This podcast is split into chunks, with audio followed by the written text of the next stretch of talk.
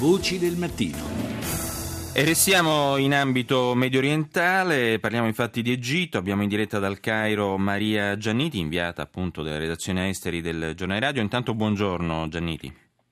A tutti gli ascoltatori. Allora, dopo l'attacco al consolato italiano di sabato mattina al Cairo rivendicato dall'ISIS, cerchiamo di fare il punto sulla situazione del paese. Anzitutto lo Stato islamico ha agito per la prima volta fuori dal Sinai. La seconda considerazione è che ha coinvolto l'Italia in quanto paese straniero che collabora nella lotta al terrorismo con il governo di Al-Sisi.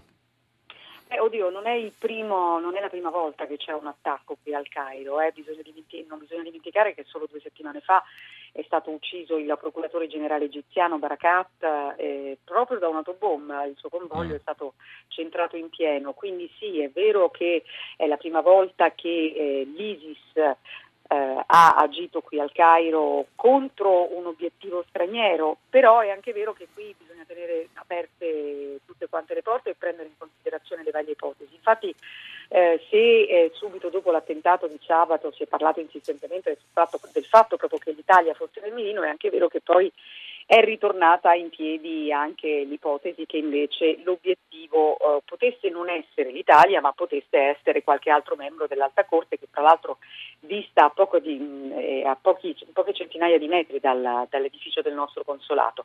Secondo fonti diplomatiche nostre, anche secondo quello che trapela dai servizi di intelligence, noi in quanto paese della comunità internazionale che affianca l'Egitto di Al-Sisi in questa sua guerra contro il terrorismo, eravamo un obiettivo sensibile. Poi basti pensare all'orario: l'autobomba è esplosa la mattina di sabato, quindi sì, durante il fine settimana, in un orario in cui la strada era deserta. Ricordiamo che è morto soltanto un povero venditore ambulante che ha avuto la sfortuna di passare davanti all'edificio del consolato proprio nel momento in cui c'è stata la deflagrazione. Ci sono stati 10 feriti e, considerando pronto la quantità anche di esplosivo, si è evitata la strage. Se tutto questo fosse capitato in un giorno lavorativo, come qui è la domenica, per noi equivale al lunedì, probabilmente le cose sarebbero andate peggio. E quindi, se effettivamente l'Italia era nel mirino, può essere vista come una sorta di messaggio di avvertimento, una sorta di warning.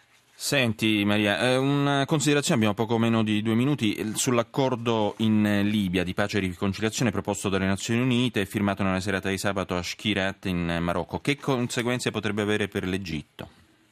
Ma l'Egitto è in prima linea in quello che è il caos libico e anche i tentativi di riportare un po' di calma in questo paese confinante, un paese immenso da dove arrivano moltissimi jihadisti, ed è quello che preoccupa proprio il Cairo.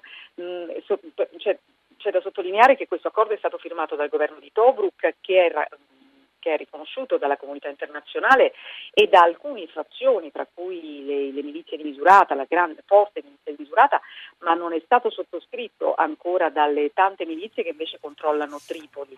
Il problema è che la Libia è caotica, sono tantissimi gruppi che vi operano, quindi fino a quando non ci sarà un consenso tra tutti questi gruppi è difficile che un accordo possa veramente riportare la pace. Però certo il fatto che sia stato già firmato tra alcuni dei gruppi che operano in Libia è un inizio, e forse nell'attacco di sabato ha pesato anche proprio il ruolo dell'Egitto in questo caos libico. E ancora una volta l'Italia è qui in prima fila assieme al Cairo per cercare di riportare stabilità nella Libia. Abbiamo tutto l'interesse, è il paese da dove sappiamo sono partiti tantissimi migranti, ma soprattutto è un paese dove l'Italia ha moltissimi interessi. Certo. Quindi capisci che sono tanti tasselli di un mosaico estremamente complesso, come del resto è in Nord Africa e in Medio Oriente. Grazie a Maria Gianniti, ricordiamo inviata redazione esteri del Giornale Radio di stanza al Cairo in questo momento.